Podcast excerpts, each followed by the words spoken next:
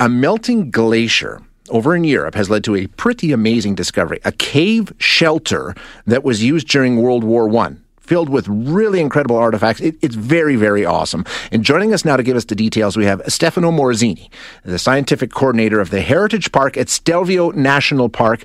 Stefano, thank you so much for joining us. I really appreciate your time today. Good morning. Thank you. This is nice to be there this is such an interesting story. Um, just give us the details here. Let's just sort of let everybody know what we're talking about. Where was this cave discovered to start with?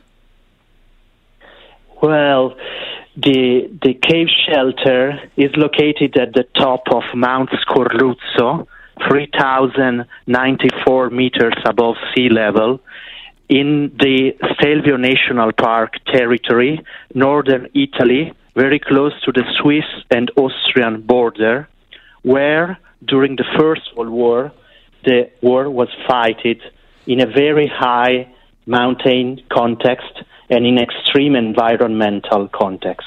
So, during the war, this shelter was used by who, for how long, and for what purpose?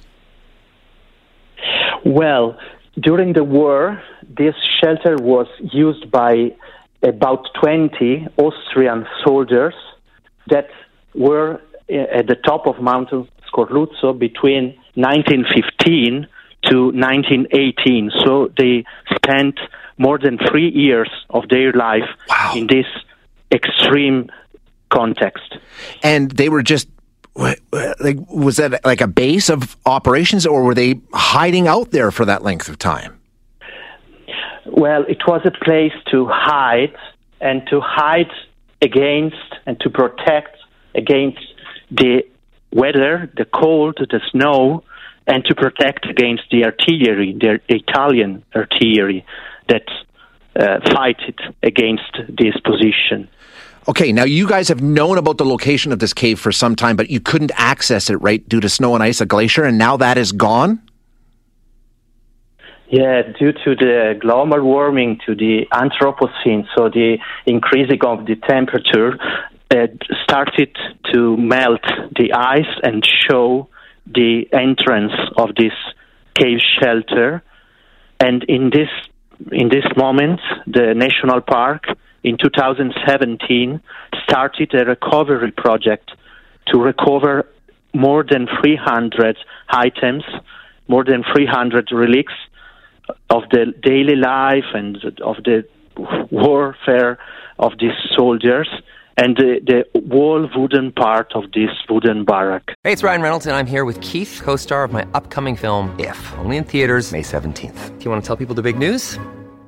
All right, I'll do. Sign up now and you'll get unlimited for $15 a month in six months of Paramount Plus Essential Plan on us. Mintmobile.com slash switch. Upfront payment of $45 equivalent to $15 per month. Unlimited over 40 gigabytes per month. Face lower speeds. Videos at 480p. Active Mint customers by 531.24 get six months of Paramount Plus Essential Plan. Auto renews after six months. Offer ends May 31st, 2024. Separate Paramount Plus registration required. Terms and conditions apply if rated PG. This episode is brought to you by La Quinta by Wyndham. Your work can take you all over the place, like Texas. You've never been, but it's going to be great because you're staying at La Quinta by Wyndham. Their free bright side breakfast will give you energy for the day ahead. And after, you can unwind using their free high speed Wi Fi. Tonight, La Quinta. Tomorrow, you shine. Book your stay today at lq.com. So basically, we're talking about a time capsule here. What what kind of items did you recover, and what has that taught you? What have you been able to learn about how life was for the people sheltering in this cave? Well, the, the first uh, idea that we had when uh, we came inside the barrack was to, to be into a time machine, as you said.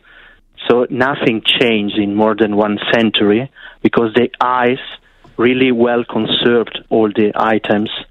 And these items show in particular the extremely hard life of soldier in that place during the First World War, the starving condition of the life and the soldier during that time, the very cold weather that they have to face, and how did they protect with uh, jackets, uh, uh, garments, uh, uh, blankets, against the very cold that uh, you could have in such a place during the winter. Consider minus, minus 40 Celsius degree.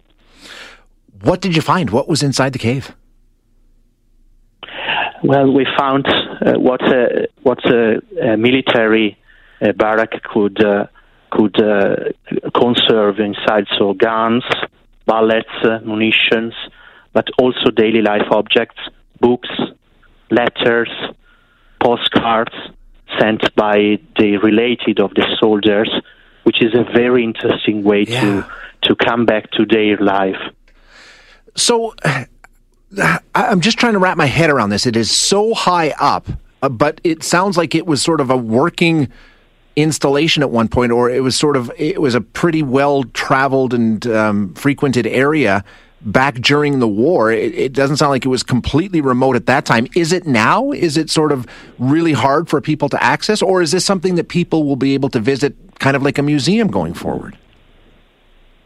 Well, the, these mountains where the, the First World War was fighted could be considered as an open air museum because Okay. many places can show what happened during the First World War with trenches, barracks, and uh, tracks that was were built during the First World War. And these places during the summertime during the end of July, August, September could be easy to access with good hiking books and good uh, uh, walking experience in the mountains. But it's not an extremely hard place to reach. It just sounds like an amazing discovery. Is it ongoing? Are you doing like excavations around this? Are there other areas, you know, in, in proximity that may lead to more discoveries and give us a better indication of what life was like back then?